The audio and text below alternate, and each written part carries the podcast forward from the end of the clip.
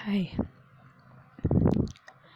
Um, Oke, okay, gue mau melakukan seperti kemarin mau spill apa yang ada di kepala gue. Dan kali ini gue mau bahas soal dunia percintaan gue. Jadi dunia percintaan gue itu berawal dari uh, ya nasir-nasiran lah. Dulu awalnya tuh waktu SD gue inget banget kelas 1 SD gue udah suka sama orang. Gue udah suka sama orang dan gue udah nembak. Parah nggak? Udah nembak tuh gue gue tulis di kertas aku cinta kamu ya Allah. Terus gue taruh di mejanya. Gitu. Nah terus si cowok itu tuh kayak freak out ini apaan sih? Nggak ngerti gitu kan terus gue cuma suka sama tiga orang waktu SD kelas 1, kelas 3, sama kelas 6 dan dulu frontal gue suka sama orang gue telepon ke rumahnya ya Allah. Um, terus nah tapi gue tuh gak mengenal konsep pacaran.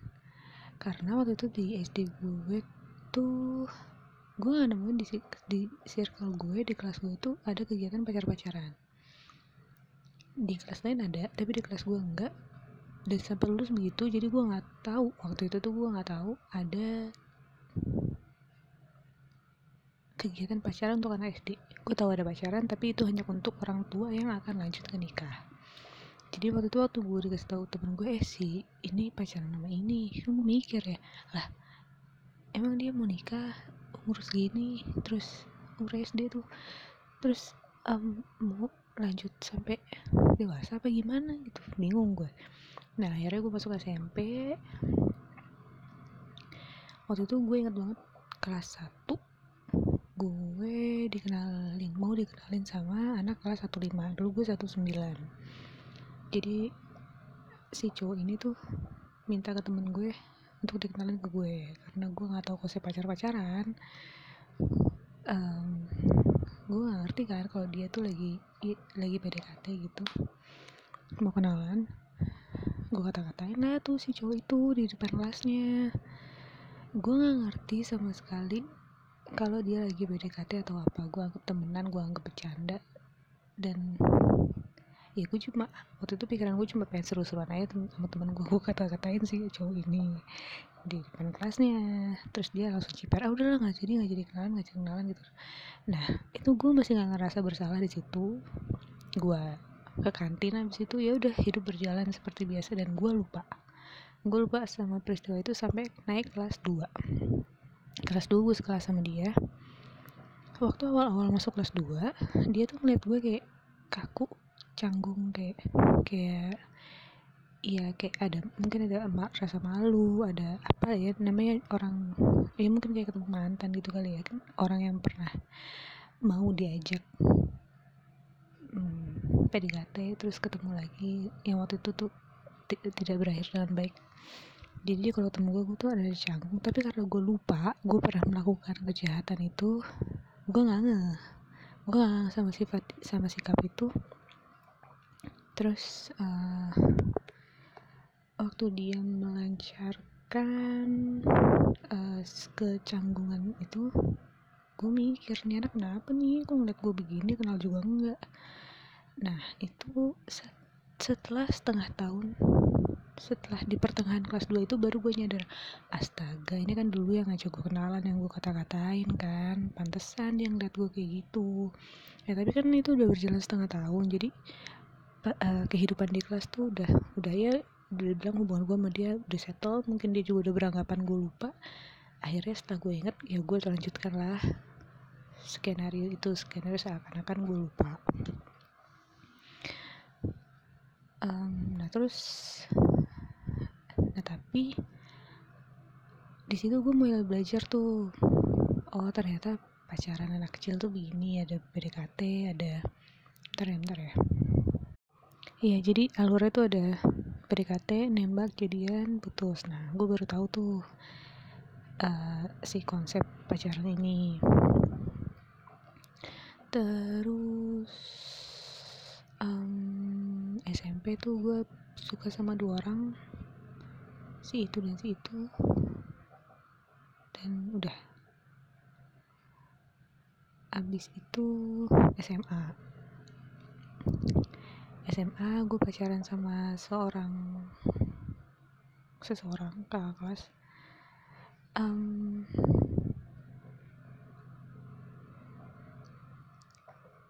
gue kayaknya pernah bikin dia nangis jadi waktu itu tuh kita putus kan. Terus dia minta balikan dan begonya gue adalah dia waktu itu nelpon tapi tuh gue angkat tapi sosok nggak diangkat sosok kepencet gitu lah. Dijahit tuh kalau inget nah itu tuh dia nangis.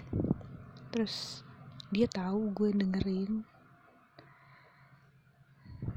Gitu terus habis itu sama dia dimatiin. Tapi gue tahu banget gue inget banget dia nangis. Nah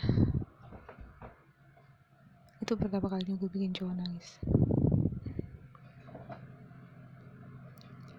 Nah terus uh, lanjut ke SMA gue gak ada yang gak ada yang gue suka naksir gitu sih soalnya waktu itu gue tuh sombong gitu waktu di SMA kayak ih sekolahnya tuh gak cocok buat gue kan lu gue pindahan deh. Dari 87 ke CP8 gue ngerasa superior gitu lah padahal mah apaan? Terus jadi di CP8 tuh gue ngerasa sombong gitu tengil gitu ada yang suka juga gue gue cuekin. Gue cuekin gue nyari-nyari alasan buat nggak ketemu lagi buat nggak ngobrol lagi nah terus kuliah kuliah tambah sombong lagi gue tambah gede kepala lagi soalnya gue dari Jakarta kan kuliah ke Surabaya. Ada yang suka juga. Ya gini gini. Antara sombong dan nggak percaya. Jadi gue berasumsi gue bersuzon bahwa ini orang ngedeketin gue karena gue orang Jakarta. Jadi dia cuma pengen title atau predikat eh gue macarin anak Jakarta gitu. Jadi ada ada ketakutan kalau si cowok ini tuh nggak tulus gitu nggak ngeliat gue apa adanya tapi pengen titlenya doang. Ada dua orang yang gue suzonin kayak gitu terus ada satu orang lagi yang yang emang emang emang gue terendam gitu jadi dia PDKT tapi gue nggak niat gitu gue cuma deket sama tiga orang itu kayaknya selama kuliah tuh ya. Karena ya itu tadi karena gue sombong juga gue jarang berteman gue nggak ikut kegiatan ini itu kuliah pulang kuliah pulang jadi gue juga jarang deket sama cowok. Terus habis itu kerja di tempat kerjaan itu karena cowoknya cuma satu jadi gue cuma naksir sama dia doang. Nggak naksir sebenarnya kayak kayak cuma ada keinginan untuk memiliki karena dia cowok satu-satunya di situ pasti kan banyak tuh hawa-hawa perempuan-perempuan yang nargetin dia kan. Nah gue naksir sama dia itu sebenarnya bukan naksir sih cuma kayak pembuktian kalau gue bisa mendapatkan dia. Jadi gue lebih istimewa dari cewek-cewek lain yang ada di situ gitu. Sebenarnya mah perasaan mah kagak ada. Cuma kayak gue doang. Habis itu gue S2 di S2 itu gue naksir sama seorang temen tapi dia udah punya cewek. Nah terus uh, um, ini S2 kalau ceritain lanjut sampai sekarang nih.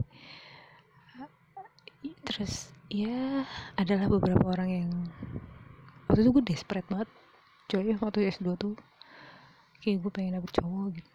Terus kayak gue ngelemparin sana sini sampai di tempat les juga jadi kayak gue gue gue apa namanya um, prospekin. Ngeprospekin si A B C biar jadi gue terus lulus kuliah ada satu teman gue yang mencoba mendekati tapi tidak berakhir berakhir dengan baik dan itu sampai sekarang masih menghantui gue. Jadi kisah itu belum berakhir. Gue gue samarkan aja nama ya. Namanya tuh si si Beo lah. Dia nggak cerewet ini cuma nama doang. Um,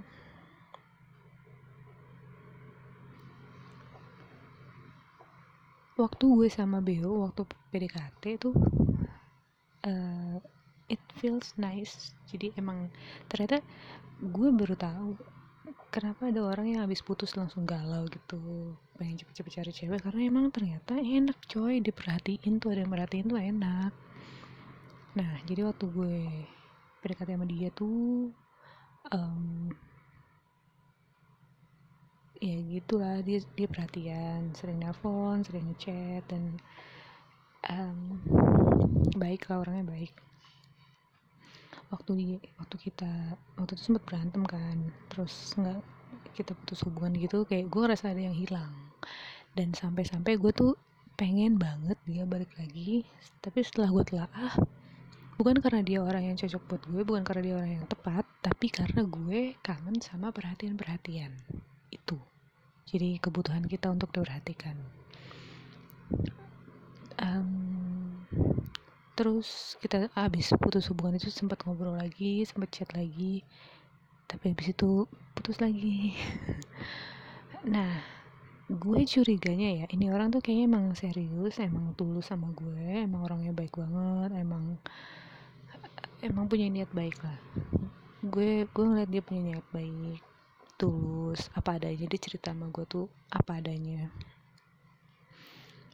Uh, jadi tulus gitu gue curiganya adalah gue memberi pengalaman buruk buat dia. Gitu. Jadi dia menyerahkan hatinya 100% ke gue tapi gue kecewakan. Tapi waktu itu gue udah gede tuh. Gue udah tahu apa yang terjadi sama gue. Bukan karena gue sombong bukan karena gue nggak suka sama dia tapi lebih karena ke gue belum bisa pacaran pada saat itu. Karena gue punya mental issue yang harus diselesaikan diselesaikan dulu sebelum gue menjalin hubungan.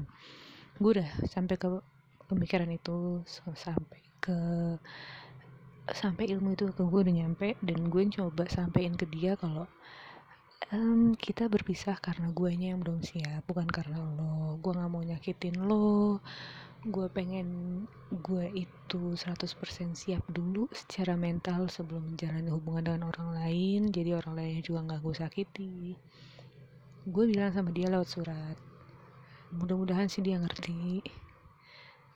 Tapi gue takutnya tuh gue sempet ngancurin dia.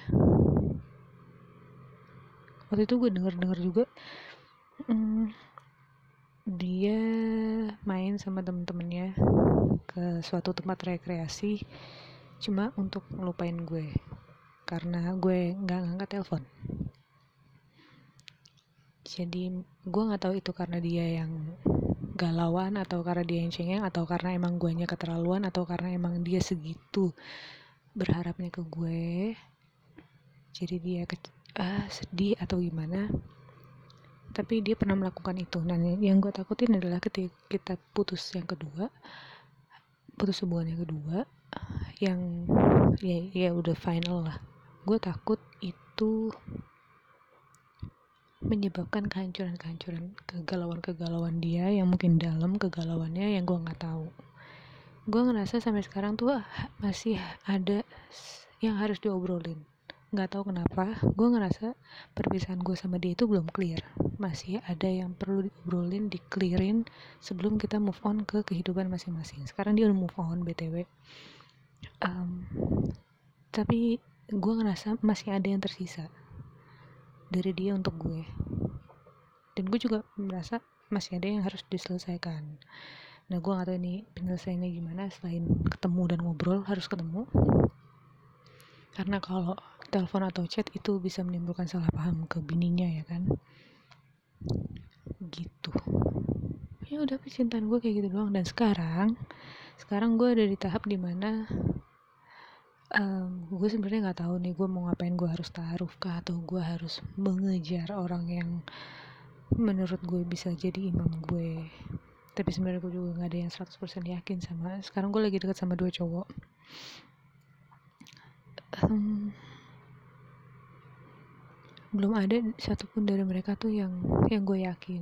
Jadi gue masih bisa belum bertindak karena gue gue belum yakin langkah apa yang harus gue ambil. Jadi sekarang tuh ikhtiar gue cuma liko gue juga belum bilang sih sama sama um, murabi gue kalau gue minta ditaruhin. Tapi dia udah tahu kondisi gue dia udah tahu gue lagi cari pasangan. Jadi ya cuma segitu aja sih tiar gue sampai sekarang. Gue juga membatasi interaksi sama cowok karena pengetahuan agama gue bertambah juga. Jadi ya gue bingung sih sebenarnya sekarang tuh gue harus gimana. Gue harus me, me, apa namanya menindaklanjuti taaruf kah atau gimana gitu?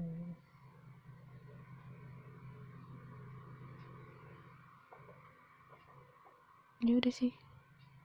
Percintaan gue gitu doang. Nah ya udah entry kali ini segini dulu. Kita ketemu next time. Btw ini gue ngerekam di kamar mudah-mudahan sih suaranya cukup jelas karena gue kan ngomongnya pelan-pelan ya biar gak kedengeran. Jadi mudah-mudahan juga gue gak kedengeran dari luar. Jadi kita bisa melakukan ini terus jadi gue bisa spill out lebih sering lagi. Oke okay, bye bye